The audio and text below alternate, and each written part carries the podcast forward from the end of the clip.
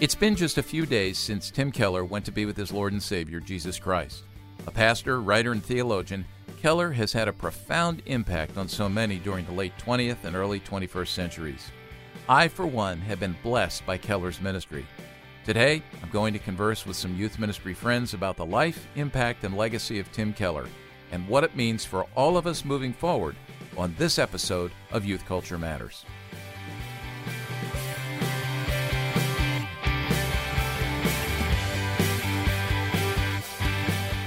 From the Center for Parent Youth Understanding, this is Youth Culture Matters. If you're a parent, youth worker, educator, counselor, grandparent, or anyone else who cares about kids, we're glad you've joined us for this practical, informative, and hope filled podcast. This is a place where together we talk and think Christianly about the rapidly changing world of today's children, teens, and young adults.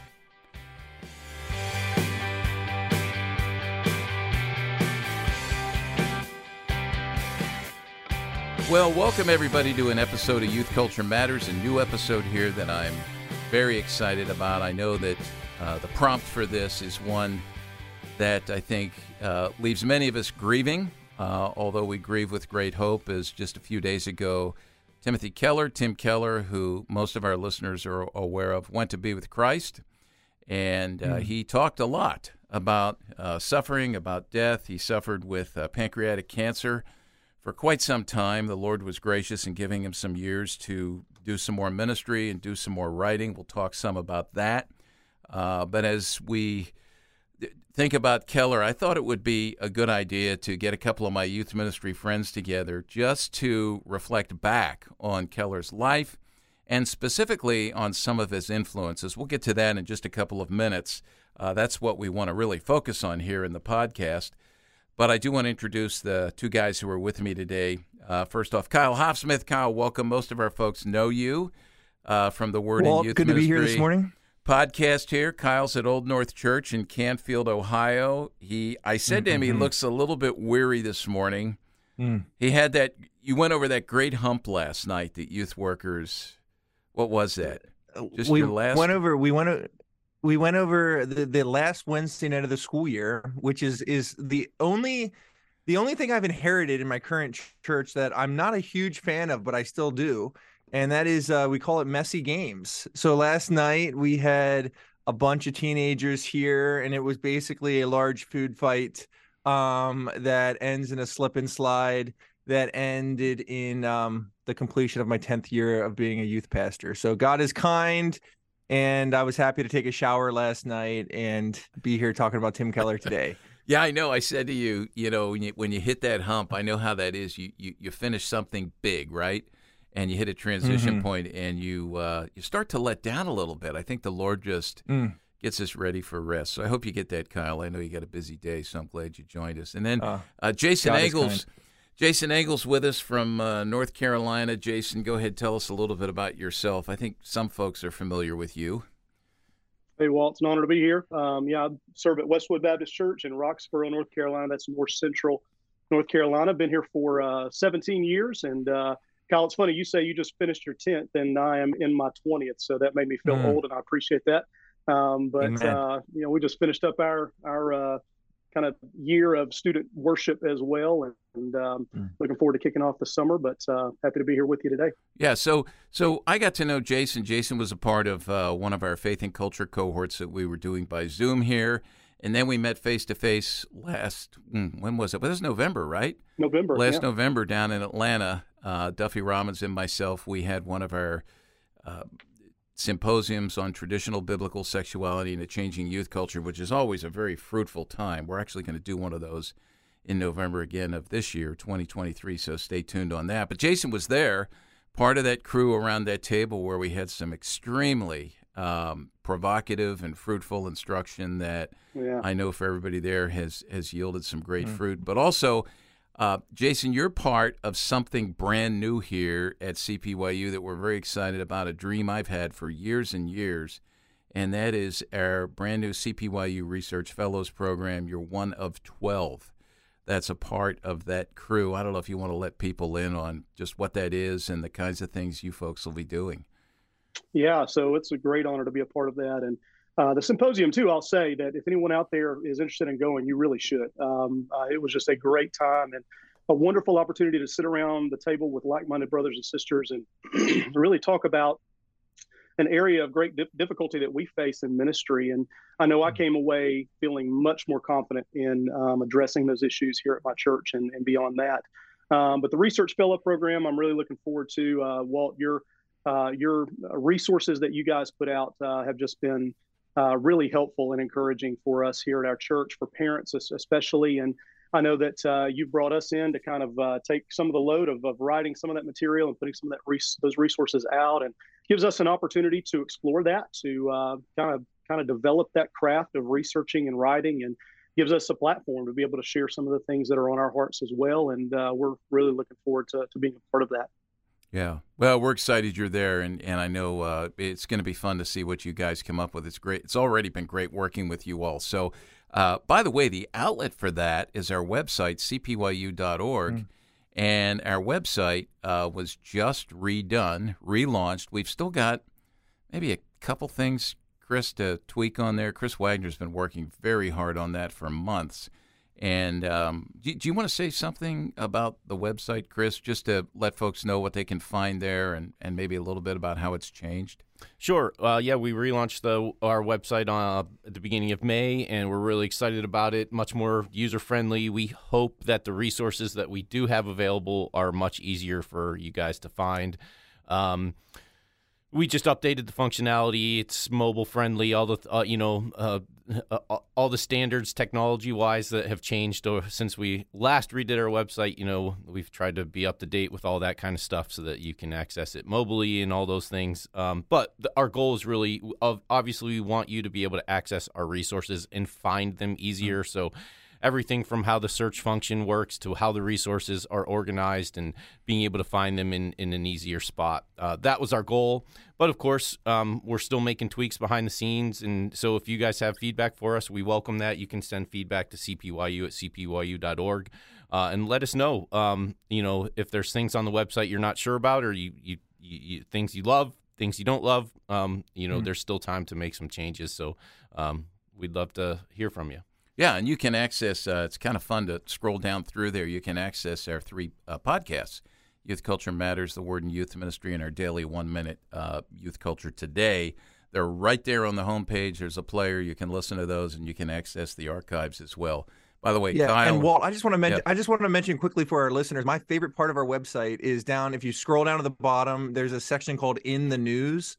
And one thing that Chris does really well for eh, for anyone who goes to the website is takes a collection of different um, different articles that are found online and puts them there about youth culture, about technology. Um, I would just recommend, especially for pastors and youth leaders uh, who are looking for information to use as illustrations and sermons that can connect with parents. Uh, I I think it's it's one of our best kept secrets. Yeah. So um, it it looks beautiful on the new website. Yeah, I can't thank Chris enough. I, you know, I come in here and I see him just sweating as he's working on this stuff. And is he uh, sweating because he's working, uh, or because the air conditioning doesn't work? Well, no, he's sweating because there's there's like hurdles to go over. You know, if you ever yeah. remember, like in, in, in if you ran track or if you didn't run track, like me, I was a thrower in track. They called it the weight team. So when I would have you know gym class and we'd have to run the hurdles I, I wouldn't sleep for three days before then because I knew it was just going to be brutal. And I think it's like Chris with hurdles here. You know, some of these tough things to get over. You're just you're just am I going to make it over that? Mm. But he's done a great job with that. So good. Well, I want to I want to mm. switch the conversation here to what we're really here to talk about, and that is the life and the legacy of Tim Keller and the influences on him. And I I have either of you guys ever had the opportunity? I know you've heard Keller a lot, and I'm guessing have both of you heard Keller in person over the years? Mm-hmm. Kyle, I never got the opportunity to. I okay. wish I had, but never yeah. did. Yeah, but but the, you know the good news is on that is just about everything he's ever done has been recorded, and you can find it on YouTube and elsewhere. Right. Uh, and we're gonna we're gonna mention some of those things. By the way, Chris, get your pen ready because there mm. are so many things we are going to talk about today that you're going to have to link to in the show notes. I'll help you out with this afterwards, but I, I, didn't even warn you yet. But I'm ready. So many names, so many books, so many great resources. Uh, Kyle, you've had a chance to hear him, right? Yeah, I heard him at the Gospel Coalition several times. I remember the fir- the first time I heard him was at the uh, the Gospel Coalition National Conference. I think it was 2015 or uh, somewhere around then. But I remember he was sick, and here he is, the co-founder of the Gospel Coalition, and he's sick, but uh, he still preached. And I remember them saying that, like, you know, 10% Tim Keller up there preaching is still worth him preaching. But one thing I, I loved about hearing him in person is he was doing two things. He was modeling what uh, what expositional teaching was, but he was also training those who were present in how to do it. And I just remember, you know, whenever you get to go to these conferences and hear people preach, um, not to honor them as celebrities, but to honor them as men of God who are preaching. It's just always it's always fun to know that you know this day was coming, and you know he wasn't even sick at that point, but now he'll never preach in a pulpit again. But it was fun to be able to hear him in person preach, probably two or three times. Yeah, it, you know one of the things I'll say about that is you mentioned the word celebrity, which is such a big deal, not just in the culture, yeah. but in the culture of the church today. And one of the things about Keller was he never left you with that air. And I don't mm. think he ever saw himself as that. And if he ever was tempted to go down that road, I am certain um, that internally he, he had thought enough and studied the scriptures enough to know that that was that was really going to be one of the enemy's ploys to undo him. And so I yeah. know that he fought back on that. I'm sure he had people in his life around him who helped him navigate that. First and foremost, his wife, Kathy, who uh, you guys are both married. I am as well. And I have a wife who is like that. And that is a mm. great gift. You know, the Lord, I truly believe this, that the Lord gives us the spouses that we need and uh, I've been hmm. blessed with that, and I'm sure he was as well. So I do, I did, uh, I have not met him since he became well known, and it's it's interesting, you know, his main writing did not start till about 2007, which when you think about that. He really only had about 15, what does that figure to? About 15 years yeah. of mm-hmm. publishing. Mm-hmm. And mm-hmm. I know I handed Chris here a list of all that he's written in terms of books, you know, not even articles and things, but just what he's written in books. And it's it's maybe three dozen. I don't know. It's very long and very prolific in his in his writing. But prior to that, you know, most people did not know who he was. Now, I'm in the Presbyterian Church of, of America, and uh, Tim Keller's uh, was PCA um, at Redeemer Church in New York City, which he founded back in the late uh, 1980s. Uh, was PCA part of our denomination, so we were always aware of Keller, but certainly not with what he's done. Now, I, I'll tell you when I met him. I met him in 1985. It was a very brief meeting, but I still remember it very clearly. I had just left Gordon Conwell Seminary. That'll figure back into our discussion a little bit later. I had it was 1985, and I had two classes left to complete that I was doing as independent studies under the uh, you know leadership of two of the profs up there. And so I had moved down to Philadelphia. I was doing youth ministry back where I was from and I where I had grown up, right in the shadow of Westminster Theological Seminary. We mm-hmm. lived in Glenside, Lisa and I did with our family. And um, I would go over get away from the church when I was doing coursework, and I'd go over to the library at Westminster and hunker down in the basement there. Mm-hmm. And as many seminary libraries do, there was like a wall of faculty offices. These, as I remember them, were all glass. They weren't like solid walls, but you could see. And some over there working. And I had, there were two guys who were Westminster students at the time who were doing internships at our Presbyterian church.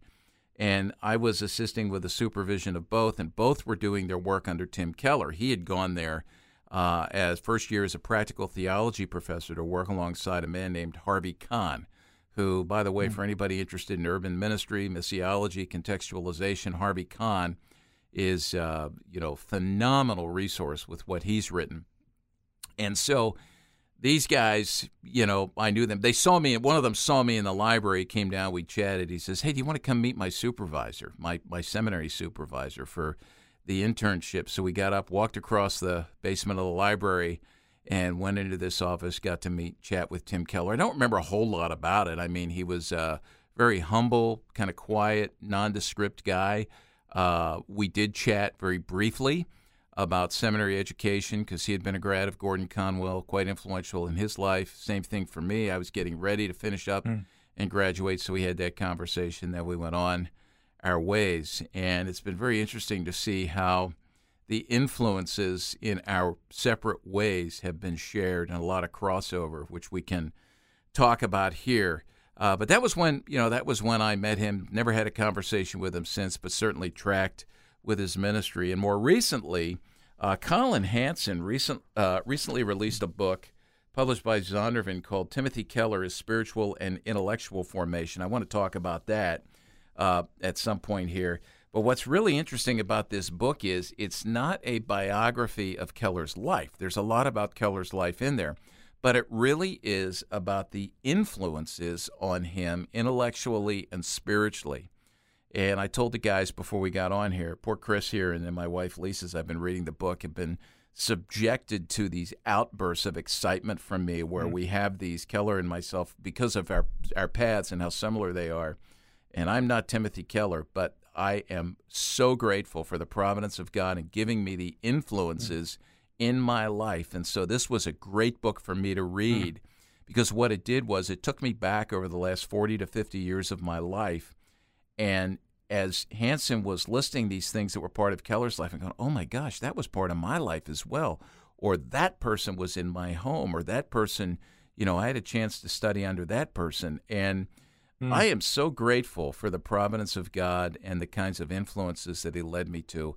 We'll unpack that a little bit, but I want to ask you guys to just tell me a little bit about Keller's influence on your life and your ministry. Jason, you want to go first there. Talk, talk a little bit about Keller's yeah, sure. influence. I think uh, the biggest thing that stands out to me that I've, I've thought a lot about over the last um, week, um, and I shared this with our church on on Sunday morning, um, is just the fact that Tim Keller believed the gospel. You can tell mm when people truly believe the gospel, and I've been thinking a lot about this difference. You know, there are a lot of people that believe in God. The question is not do we believe in God. The question is do we believe God.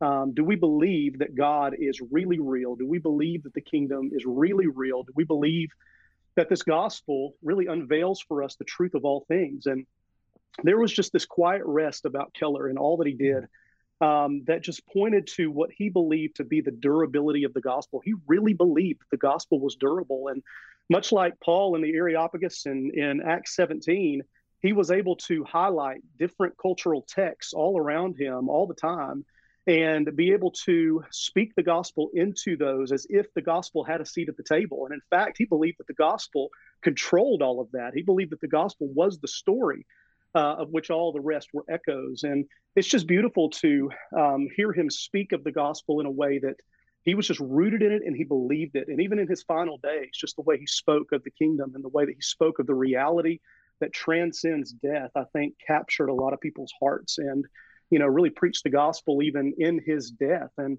I think that that's true of somebody who takes God at his word and somebody who really believes that the gospel is real. Yeah, it's interesting to me that on this list of books that he's written, if you look at the last two that were published, which were published while he was dealing with pancreatic cancer, and he knew that death was looming. I mean, anybody who knows about pancreatic cancer knows that, and to to you know, to last a year is a big deal. Mm. I've had three friends over the course of the last year and a half die from pancreatic cancer, and it is quick from diagnosis mm. to death. And the two books, one was in, um, well, actually, yeah, two, two, two of the last three. So the fir- uh, first one uh, in 2020, a book titled On Death, and then uh, a year later, Hope in Times of Fear the resurrection and the meaning of Easter. And like you said, Jason, he really, really believed that. I you know, I love what you say there. Let me let me just follow up with you a little bit. If you're if you you know you have a um, an audience of uh, youth workers who are listening here, and I know we have many parents who listen as well. Just a word to them on the importance, from your experience, the importance of Keller. Uh, yeah, I mean, so I, I believe that there's so much negative discipleship when it comes to uh, youth ministry. And by that, I mean there's just so much of pressing students into a mold. There's so much of talk of what you shouldn't do, what you should stay away from, what you should flee. And certainly that's an aspect of discipleship. I mean, you know, we're going to talk about the things that we are to flee. Paul talks about the clothing that we're to take off, even as he points us to clothing Mm. that we are to put on, and and certainly that's that's an aspect of it. But I, I think that we need a better balance between negative discipleship and positive discipleship. And you know, this is just anecdotal on my part, but I don't I don't see a lot of people holding up Christ as the treasure to behold for students. I don't see them holding up the kingdom to behold for students. And Mm. um, I think Keller really should influence us that way. Uh, when we do, like I just said, when, when we can rest in the reality of the gospel, uh, we want to call students to see Jesus and pursue him. And if all we're doing is calling people to flee things, then there's no there's not much power in that. There's no power in Mm. that. And um, you know, as intellectual as Keller was, and indeed he was, I mean, he was a powerful intellectual. Um, it, it never came off as him trying to um, trying to capture people's intellect. He was always trying to capture people's hearts. Um, and he was speaking to the imagination. And I think that that is a beautiful balance for us that we can go deep in the things of God and we can even be intellectual in the way that we talk about the things of God. But ultimately, we want people's hearts to be captured by the reality of God, by the reality of his kingdom, to see the beauty of Christ, to see the beauty of this gospel that that gives a better word, um, despite the things that we are are facing. And you know that is how he has been influential in my life in the way that I um, in the way that I carry about being a student pastor. Um, you know, is to always try to balance those things and at the end of the day hold up hope for students to see and to, and to hold on to and to and to pursue. Yeah, I like that. And not what we're to flee from, but what we're to embrace and, and move towards. Kyle, what about you? Right. Yeah, I was just sitting here thinking about. I think one of the first uh, things, my one of my first interactions with Tim Keller was watching a Desiring God interview um, on desiringgod.org, where um, they were just talking about Tim Keller's life, and he mentioned how a lot of people aspire to be pastors of large churches, and they have these aspirations. And Walt, I know this is something um, we've talked about a lot. I I don't know if on the top of your head you remember you wrote um, a blog post about this, something about if you seek the spotlight, it'll blind you, yeah, if you and seek the you know, we spotlight, just- it'll blind you. Yeah. yeah, especially in the youth ministry world, a lot of people trying to do these big things. But one thing that's interesting about Tim Keller is he's he started. He spent a lot of time at a small church in Virginia. I think it was uh, named Hopewell Church, and he spent a lot of years. And and in this, uh, I was sitting in my dorm room in college watching this interview where Tim Keller was talking about rather than aspiring to lead a big church, he said he told younger people to go and just go to a small church. And for years, what he did is he pastored people in a small town and he married them and he buried them and he preached, you know, many times. And I just remember listening to that, which is kind of countercultural advice in the Christian world. And then I I compare that to one of my most recent interactions um, with people of Tim Keller, and that was about two months ago. My brother is a missionary in Mexico City, and I was down visiting him, and I was I was eating breakfast in this small um this small restaurant in Mexico City in the slums of Mexico City with my brother um who is a missionary in Mexico City and two of his friends who are interns with City to City, which is an organization that Keller started. And all three of them are being trained by City to City and and um, just thinking about, you know, I first heard of Keller talking about going to an obscure place where no one knows who you are. And then fast forward, you know, 10, 15 years later, I'm sitting in this small restaurant um, talking to these three guys who are being trained by city to city, who will go out and likely never be well known preachers to the world like Tim Keller. Yet uh, Keller still had an influence on them and still does even after his death. Uh, so just thinking um, what that means for us today is just gives us great hope. Yeah. Well, it's and, and his message, his posture, his the way that he pursued ministry again was so countercultural in our celebrity loving world, in Mm. our celebrity loving church. I, you know, as you were talking, Kyle, what came to mind is um, um there, there's a contrast there between what you said about Keller and all of the press right now that the, all the crazy Hillsong stuff is getting. You know, documentaries and Netflix and this, that, and the other thing. I mean, it's like watching a soap opera, and it's Mm. it's embarrassing, and and and you know, it's it's also it's also a warning to all of us, right? I mean, I, I think we need to take it to heart and use it as a warning. But Keller gives us a great example because he never pursued this, and I'm thinking, as you're describing that, when he and his wife Kathy graduated from Gordon Conwell, they had no idea where they were going Mm. to go. Now, this is Tim Keller, all right? They both went and applied with the United States Postal Service to be postal carriers. And then all of a sudden, this thing came up to do three months at this tiny church in this chemical creating, you know, chemical factory town, Hopewell, Virginia, where people were blue collar, down to earth, completely opposite of, you know, sort of his Bucknell philosophy education. Uh, you know, living on the North Shore of Boston, as so many of us have when we were at Gordon Conwell.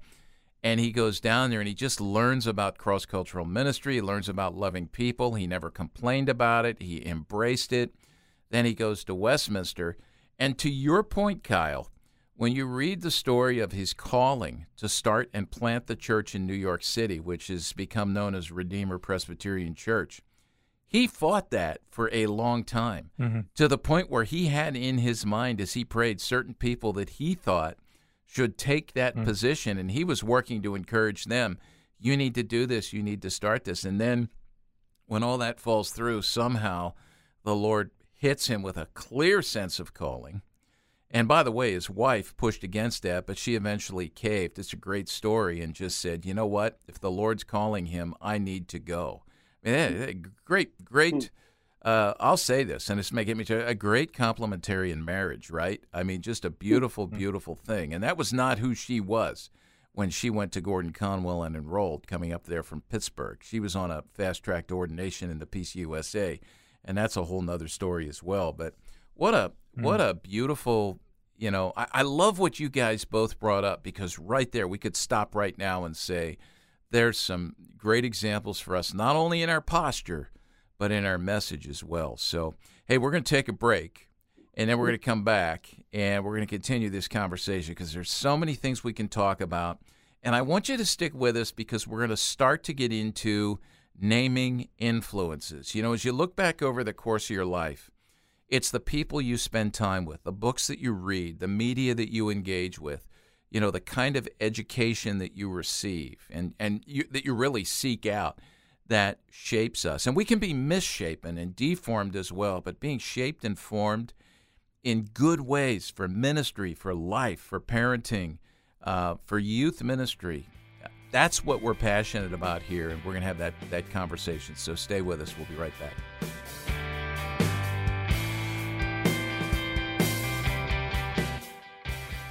CPYU has been around now for over three decades. Our mission remains what it has always been to increase the ability of home and church to nurture children and teens into a lifetime of biblically faithful, whole life Christian discipleship. We've been gearing up to continue to help you understand and respond with biblical hope to today's youth culture. I'm happy to announce that we've launched our brand new website, which can be found at cpyu.org. Visit it regularly for updated youth culture news, access to our growing database of free resources for parents and youth workers, and to hear our podcasts. Be sure to bookmark cpyu.org and use it in your efforts to disciple your children and teens.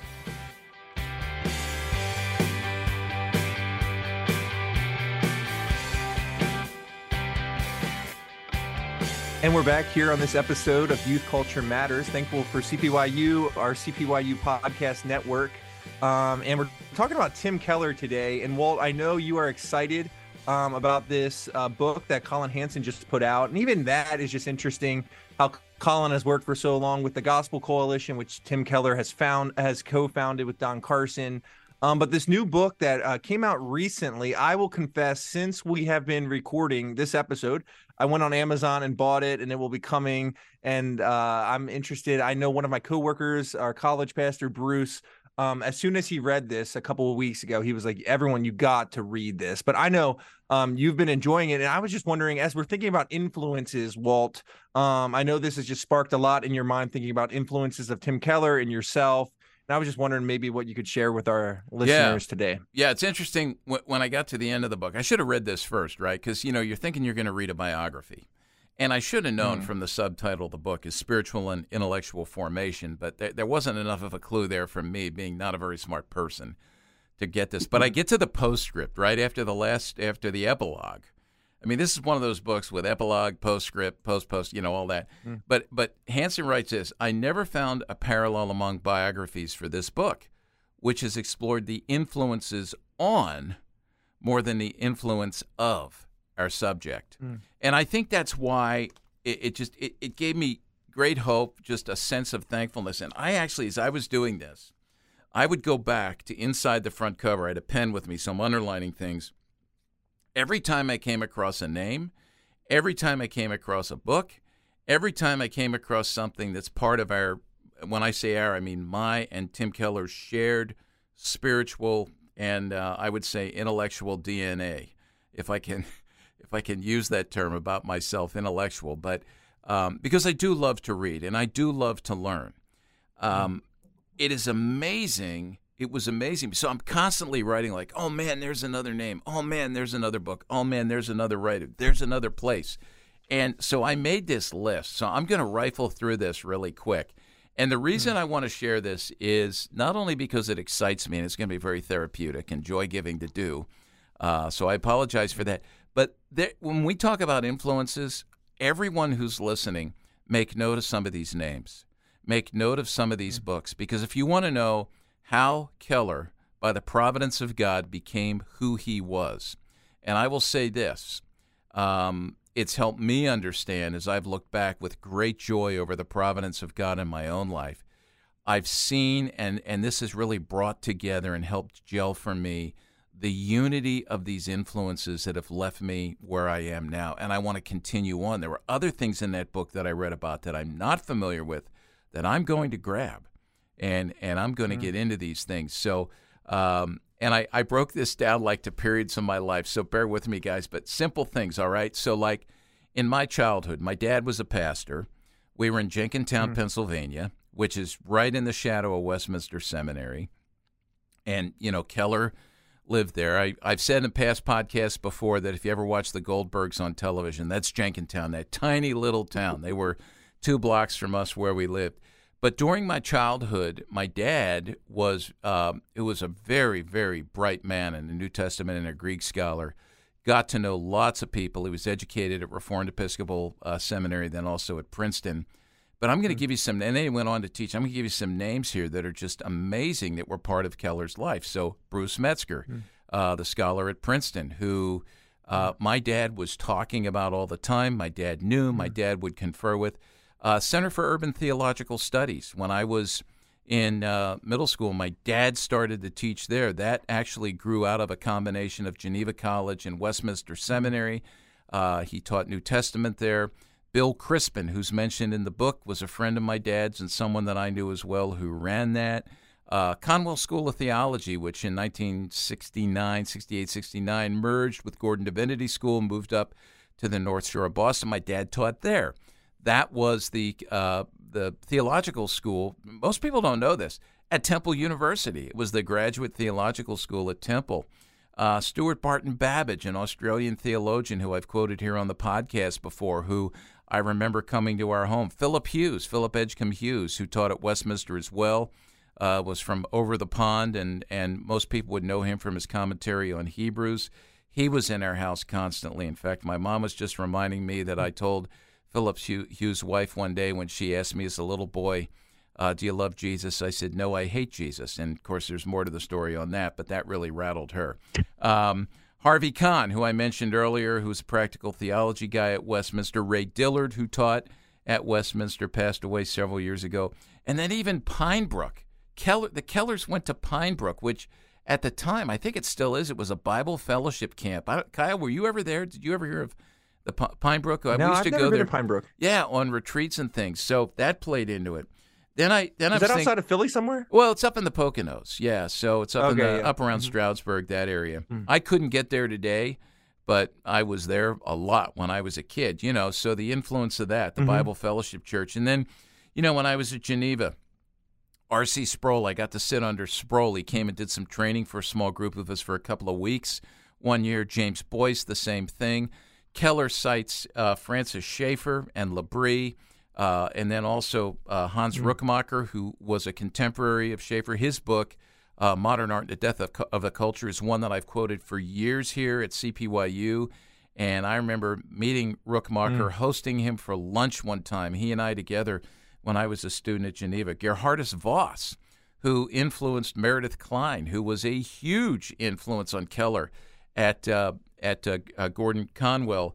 Uh, Geerhardus Vos wrote biblical theology, and that's really Mm-hmm. what was behind everything we learned at Geneva. And then his son, J.G., uh, was getting ready to retire, was an elder- elderly man, and I got to know him when I went to Geneva. That was his last year, but he stuck around uh, during my four years and was on campus, and I got to spend some time with him, J.G. Vos. So uh, my Geneva things. But then my early days of, of ministry, when I graduated from Geneva and went to Johnstown, John Guest is mentioned several times, an Englishman who came over with Young Life and did concerts during the 1960s where young people would come to faith. He had a band at the time. He came over then eventually and settled in the Pittsburgh area had this vision of Pittsburgh becoming a city as known for God as it was for steel. That's where Kathy Keller grew up. And so Guest was an influence in her life when she was involved in Young Life in Pittsburgh.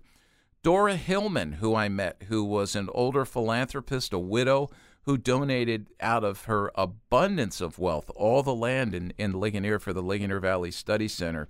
Of course, R.C. Sproul. John Gerstner is mentioned. Mm-hmm. And I had a chance to sit for a week with John Gerstner under his. I got some good stories about him too.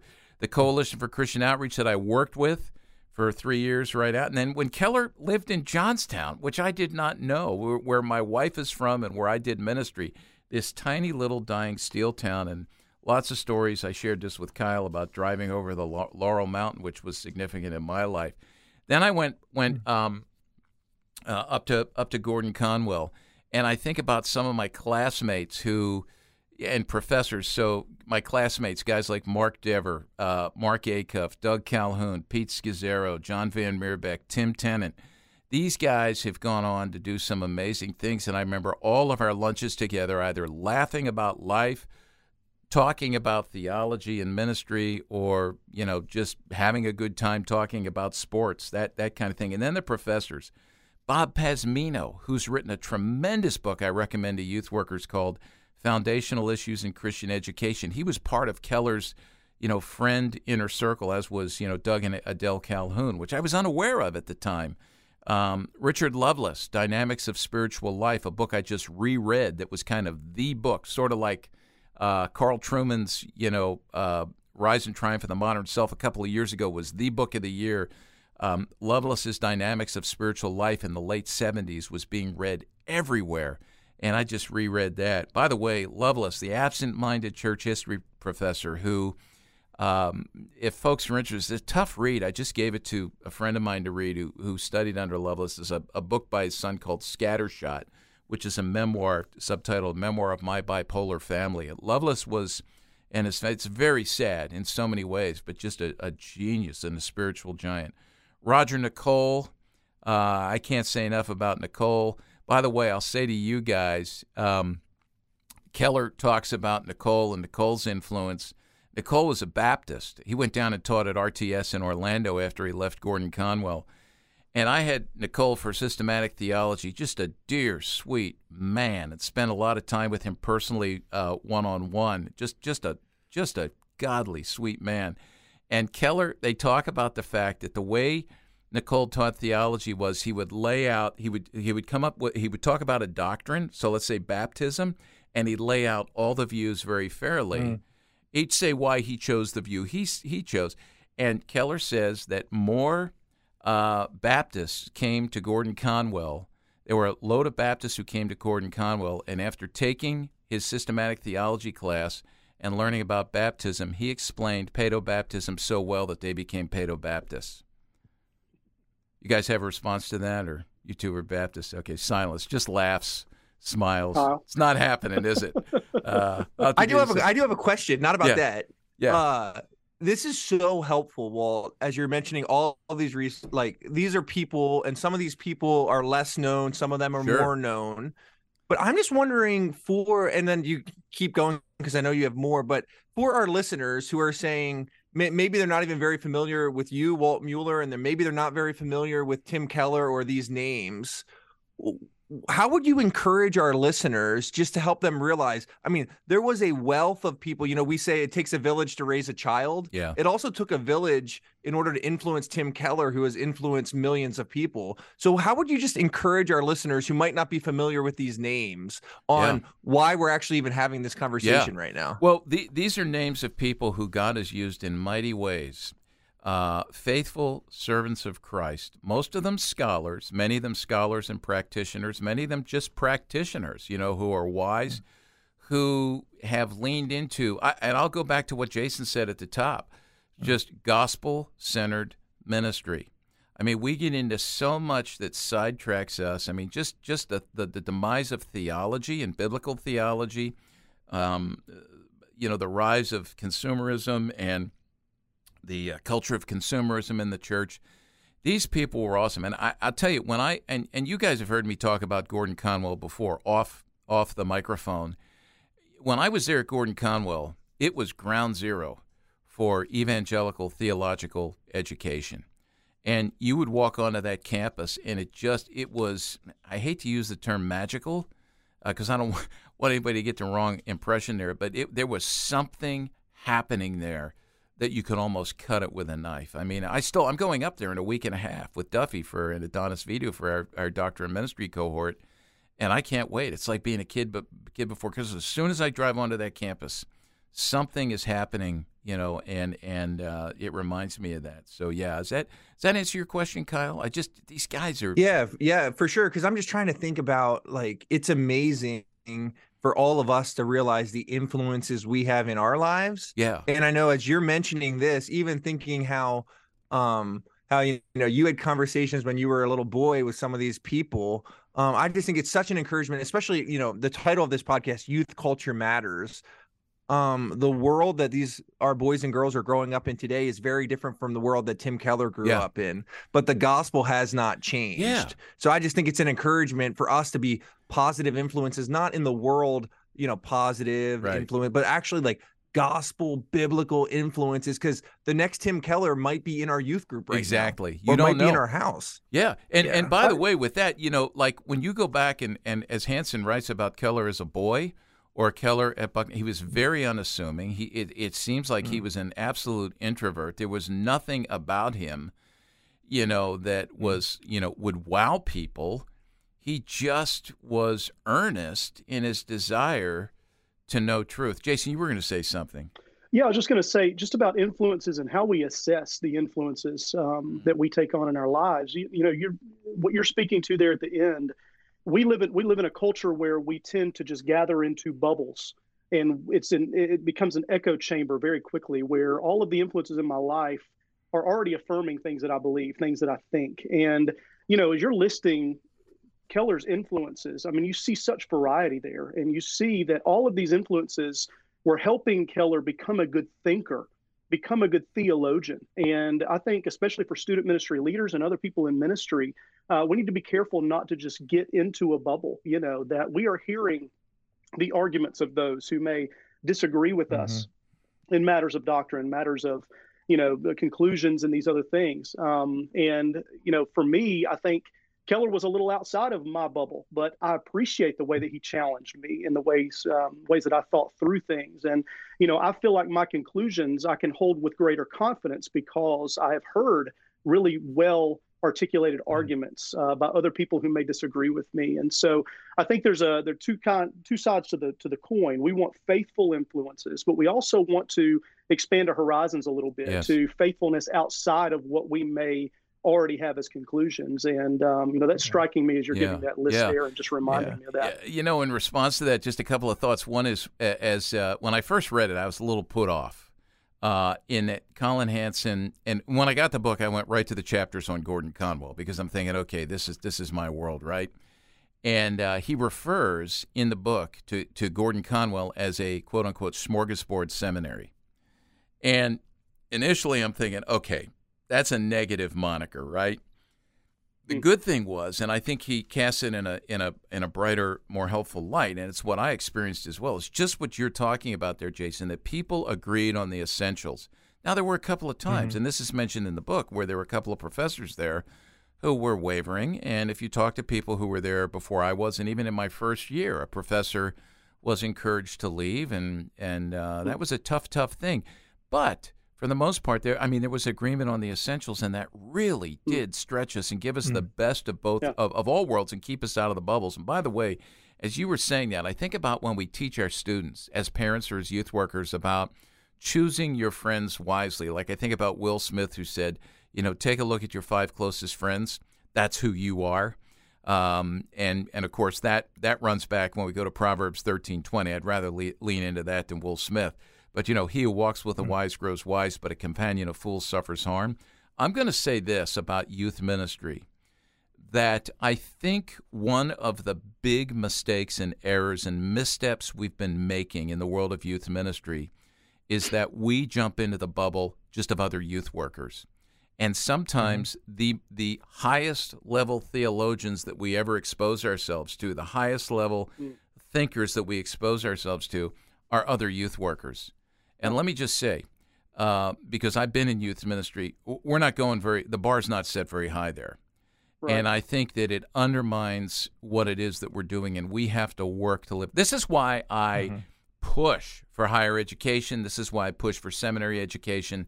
It's the yeah. very thing you're talking about, Jason. Yeah, and well, I just I I want to echo that, and then uh, also turn it back to you because I know you you have more that you want just more, a couple just more a few influence you want you want to mention. But but I I do want to echo that especially for um for those who are listening who are trying to think through maybe in your own church if your kids are in a youth ministry or maybe you are a youth worker listening this is why this is why seminary education is not the enemy of youth ministry right? We, we want we like and i i think um, sometimes we even get caught up, maybe not even using the word seminary, but just training in general. That was part of Tim Keller's DNA, right? He wanted to train others to do the work of ministry. And I think it's just worth mentioning. But, well, please list yeah. some more of these yeah. names because yeah. I, I, know you're I'm excited almost, about this, I'm and I'm excited through. to hear who they are. Yeah, I'm almost through because we're going to get going. to some more books yep. here that are really good that may surprise some people. Yep. Uh, I want to finish up with, with, uh, with uh, Gordon Conwell. Uh, because I mentioned Roger Nicole last, but Harold Ockenga, uh, the first president, mm-hmm. Gordon Conwell, up there, um, just t- deeply committed to missions, uh, an icon in the evangelical world in the mid 20th century and beyond. Um, he had stepped down from the presidency right before I arrived, but it was my privilege to have lunch with him one day, and I oftentimes, it's still up there. Uh, there's a kind of a hidden room on the third floor of the academic center. I'll be there in a couple of weeks where it's Ockenga's library. And I got to tell you, I love to scan the books on that shelf. I'll never get through them all, but just looking at the titles, getting ideas. Harold Lindsell, who was the chairman of the board at the time. Meredith Kline, I mentioned earlier, who had followed uh, Geerhardus Vos and had a deep, deep influence on um, on uh, uh, Keller, who was up there. He wrote a book called By Oath Consigned. By Oath Consigned, and that's one that's highly recommended, along with Vos's biblical theology, if you want to dig deeper into the flow of redemptive history in the scriptures, which is really that was my Geneva College education. That was my Coalition for Christian Outreach training, you know, with Gerstner, Sproul, and others. Uh, Dutch neo Calvinism. It's what is what it's called. Don't get lost in the in the word there, but if you can if you can read some of those, I mean, it's just really speaks to all of life. And then Elisabeth Elliot um, which you know I I got to read you something from her because this was and, and, this is great. I heard this story before, and if any of you ever had the opportunity to visit or to uh, meet Elisabeth Elliot, I have. Uh, she lived right up there by the seminary, uh, and if you don't know her story, Google her, Elisabeth Elliot. Quite quite a human being. Her uh, for graduate of Wheaton College. Her first husband was martyred uh, by the Auca Indians, along with four others way back in the 1950s. That's an, uh, just an iconic mission story. Um, you, you, you should be aware of that. But so she lived. Her husband was a professor. Her second husband was a professor at the time, and he actually he passed away uh, while he, while she was up there from from cancer.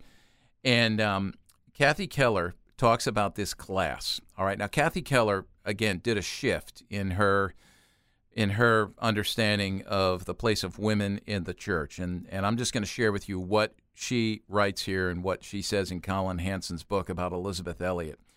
Uh, Kathy Keller recalled a class when, quote, Betty Elliot walked up and down the aisles, listing her qualifications to be ordained. I am now this is Elisabeth Elliot. If, if you were around her, she she could grate on you. All right, she kind of had a very edgy, in your face, um, no nonsense personality. She says, "I am better versed in Hebrew and Greek than any of you." As well as multiple other languages. I have more communication skills than do any of you, male or female. I have more. Uh, uh, I am comfortable uh, speaking in front of large crowds and skillful in one to one conversations. I have a depth of understanding of God born of suffering that few of you will match. My giftedness is far beyond most of you. I mean, it sounds so arrogant, but she was making a point here. and yet, God has not called me to use those gifts in an ordained capacity. Does that mean they are of less worth? I know that not to be true. Calling is different from giftedness or even desire and that really mm-hmm. was was influential in in Kathy Keller's life. So that was Gordon Conwell. Um, mm-hmm. I left there, went back to the Philly area, New Life Presbyterian Church, where Tim and Kathy Keller they were there. I was there eighty five to ninety. They were there. Uh, they moved there eighty five to eighty nine. Attended New Life Presbyterian Church, which was two miles from where we lived. Um, we did our uh, our church did uh, combined youth ministry activities every couple of months with New Life. In fact, it was funny uh, Jack Miller, who was pastoring at the time, and who, by the way, I'm going to recommend this book because if you want to know the DNA of Keller, read Jack Miller's book, uh, C. John Miller. It's called C. C. Uh, C is an initial. C. Period. John Miller is on the cover of the book. Uh, the Heart of a Servant Leader. I read that a few years ago during COVID. A phenomenal book, and it, you can eh, find a lot about you know Keller in there because he sat under that influence. But um, there's a great story told of how Jack Miller would go out on the street corners in Jenkintown and he would mm. talk, you know, to the drug addicts and the motorcycle gang members.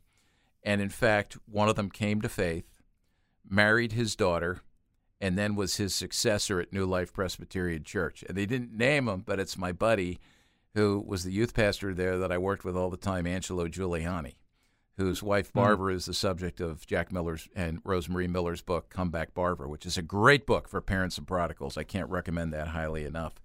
Um, CCEF, he was involved with CCEF, Christian Counseling hmm. Education mm. Foundation. We're all familiar with them. And then Harvest USA, Ministry to the Sexually Broken. And then beyond that, just some other things. Um, Richard Lints, who was a great influence on Keller with his book, The Fabric of Theology. Um, he is someone I've gotten to know who was a theology prof up at up at Gordon Conwell after after I was there. And then some other influences. I'll end with this, all right? So make note of these names, and I'm going to mention some things. These are shared influences that, man, I embrace these people with a passion and mm. try to read everything they write. So J.I. Packer, John Stott, Francis Schaeffer, Paul Little. I'll give you these names, Chris. You can you're going to be here for weeks putting this down on the show notes. And then Martyn Lloyd-Jones.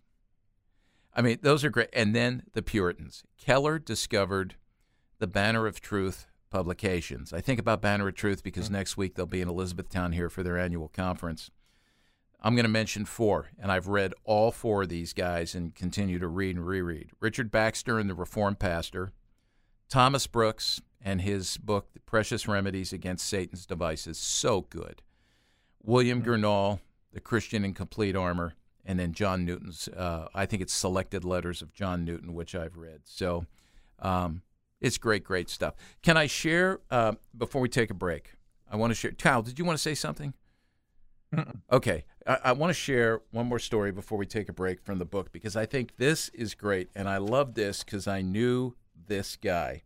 Um, and you guys are going to love this story because this is this. And Keller would tell this story. It's really about the providence of God. So let me let me set it up here. That Keller's at Gordon Conwell, and one of the students is there is Mike Ford, and Mike Ford happens to be the son of the president of the United States at the time, Gerald Ford. Uh, I got to know Mike Ford after Gordon Conwell. He was not there when I was, but we overlapped and worked together on the staff of the Coalition for Christian Outreach. So uh, Mike's a great guy. I think he's still down at um, Wake Forest University as the dean of students. So he Keller was very excited about this hmm. guy named Andrew Lincoln who was going to come and be a professor at Gordon Conwell. And for some reason, he could not get his visa. And so he was expected to miss the entire school year. And Keller was going to miss having this guy as a professor. So one of the guys, William Nigel Kerr, who was one of my church history profs at, at uh, Gordon Conwell, who happened to be the dean at the time, was asking the students to pray that God would make a way for Lincoln, Andrew Lincoln, to get his visa to come and to teach. So here's what Keller writes. Keller writes this At the last minute, somebody cut through the red tape. He came, and I fell under his influence. Do you know why the red tape was cut? The dean of my seminary was on his knees praying about how we were going to get this guy over here when Mike Ford, Gerald Ford's son, walked in and asked the dean what he was praying for. Mike Ford was a student at the seminary at the time. Do you know why Mike Ford was able to cut the red tape? Because his father was the president. Do you know why his father was the president? Because Nixon had resigned. Do you know why Nixon resigned? Because of the Watergate scandal. Do you know why there was a Watergate scandal? Because one day a guard noticed in the Watergate building a particular door ajar that should have been closed. Now, Keller tells that as a, an example of God's providence and how God works through circumstances. Mm. And I, I love that because that forces us all to go back and look at our lives and just see how God's providence works. But he just connected yeah. those dots. It was a beautiful thing. So, hmm. yeah, well, let's take another break. We're going to come back, finish up. I know uh, we just got a got a couple of minutes uh, before Kyle has to run, and uh, we're gonna we're gonna finish up with a couple last questions and thoughts and some recommendations. So stay with us.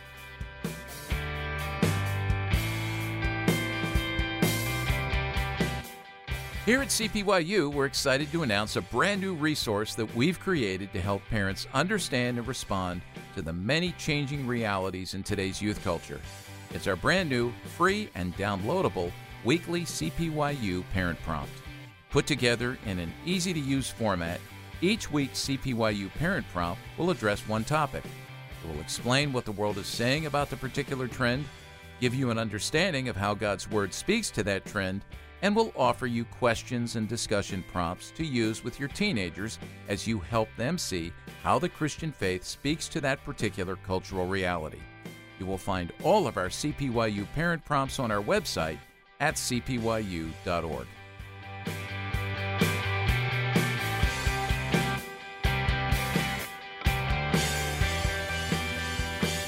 Well, I want to remind all of our listeners that everything we mention here on this podcast in terms of names, and it's it's overwhelming in this particular podcast, I'm sure, for Chris Wagner here, but he is going to list on the show notes, the player notes, uh, beneath the player, the show notes for this particular episode of Youth Culture Matters, which you can find on our website at cpyu.org. He will list and put links up to these names uh, to a lot of the resources and the books and things. We're going to add to that right now. We're going to we're going to burden Chris even more, and he's going to uh, he's going to add to his burden because I want to ask Chris and Jason and Kyle uh, the question: What do you recommend as we end the podcast? Is there a particular sermon or talk that Keller has done? And I'm telling you, there are hundreds of these things that you can access online. I mean, my wife when she goes out to walk every day, she's listening to two or three Keller sermons consistently, and I don't think she's exhausted things yet. And then also maybe a book uh, from Keller that's really been helpful to you.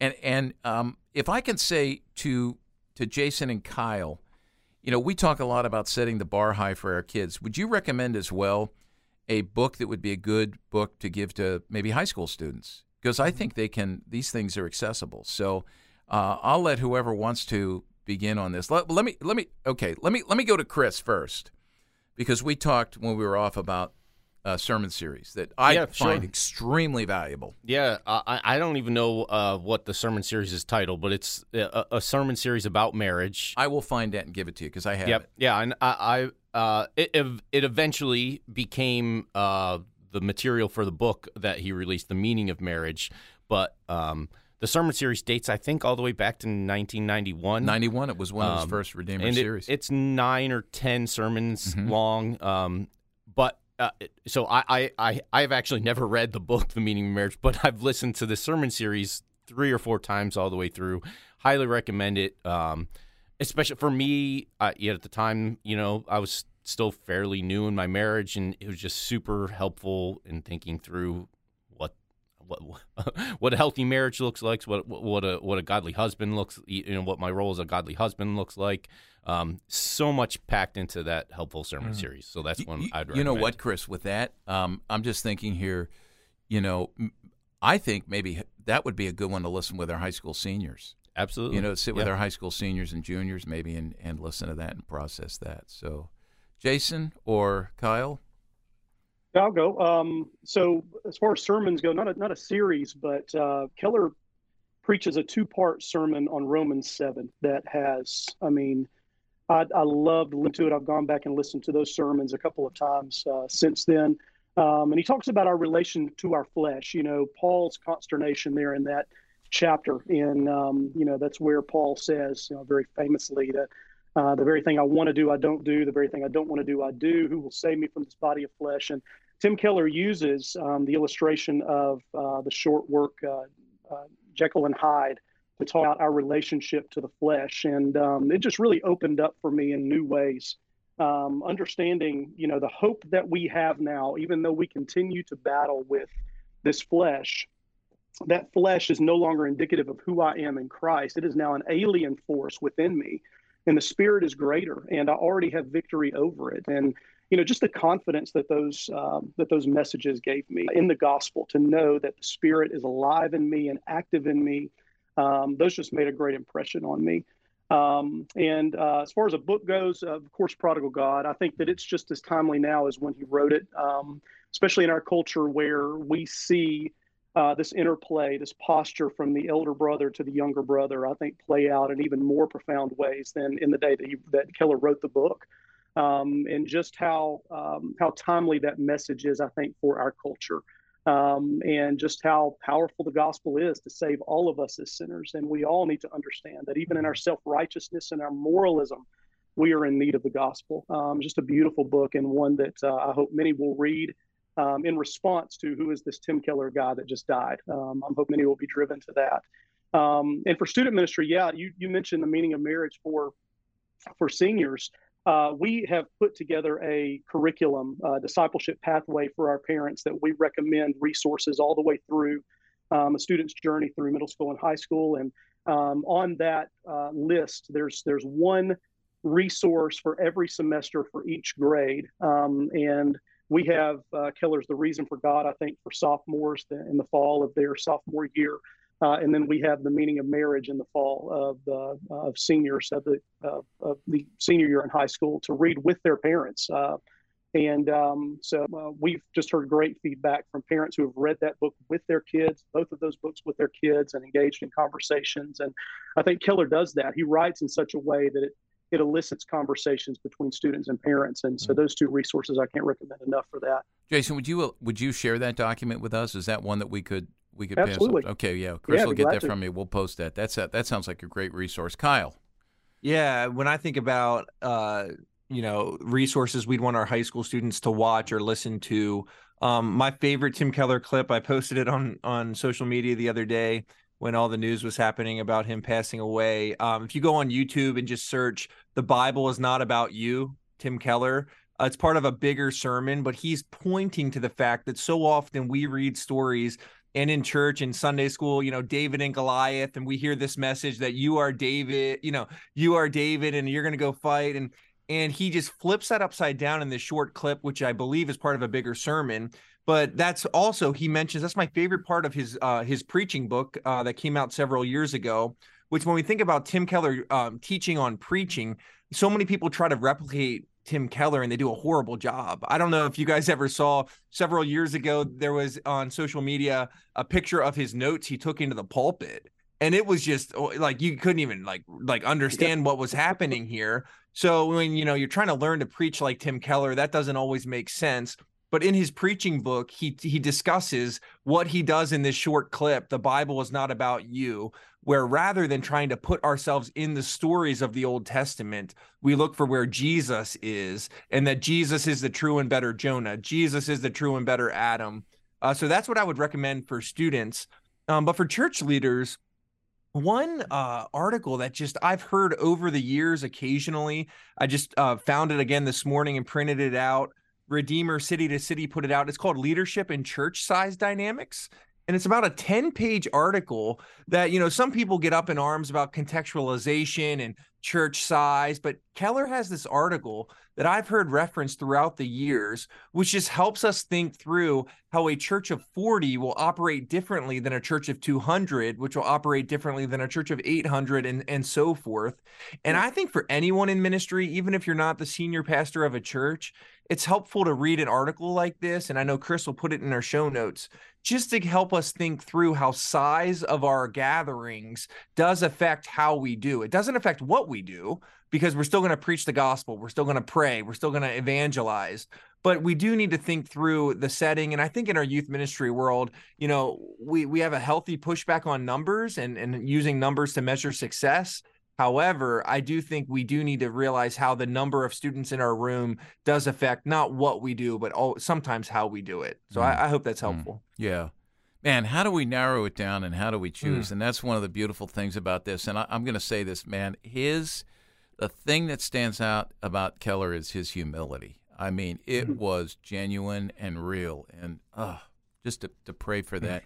Uh, let me mention, too, as we end, and um, I, I put a stamp of approval on every not that that matters, but on everything you guys have mentioned, really everything on the list of everything he's written. But uh, two of his devotionals, uh, the Songs of Jesus, a year of daily devotions in the Psalms, and then the one that I'm going through right now with a group on our Facebook, CPYU Together in the Word Facebook group. And by the way, anybody wants to get in there, just get on Facebook, look for CPYU uh, Together in the Word, and I'll uh, ask to be admitted to that group. We'll get you in. We're looking this year at God's Wisdom for Navigating Life, a year of daily devotions in the book of Proverbs. And this is my third time going through that particular devotional, always finding something new. Boy, the scriptures are just a treasure chest. And one of the things I appreciate so much about Keller is modeling how to dig deep into the chest. And uh, it's bottomless, you know? And uh, Keller's been so good at that. So, look, what a great conversation. I really appreciate all you guys. Um, we're grateful for Tim Keller, and I'm grateful for guys like you who have a high respect for a man who just loved the Lord with all his heart, soul, mind, and strength, modeled humility so well, um, used the gift, uh, the gifts of his intellect and his brain, uh, thought a good thinker. Uh, just I just pray that all of us would would uh, jump into that ourselves, and and I think uh, a lot of transformation would start to take place, uh, keeping Jesus Amen. as Lord and in front of everything. So. Kyle, I hope you have a great day. Jason, thanks for joining us. Chris, I'll see you when, when we log off. Uh, I'll be helping Chris, I think, pull some of this stuff together. But uh, for the rest of you, thanks for joining us and stick uh, stick around because uh, pretty soon you'll be hearing another new episode of Youth Culture Matters. Thanks for joining us for Youth Culture Matters, a podcast from the Center for Parent Youth Understanding. If you'd like to learn more about today's youth culture, visit our website at cpyu.org. And if you have any questions, comments, or feedback, email us at podcast at cpyu.org.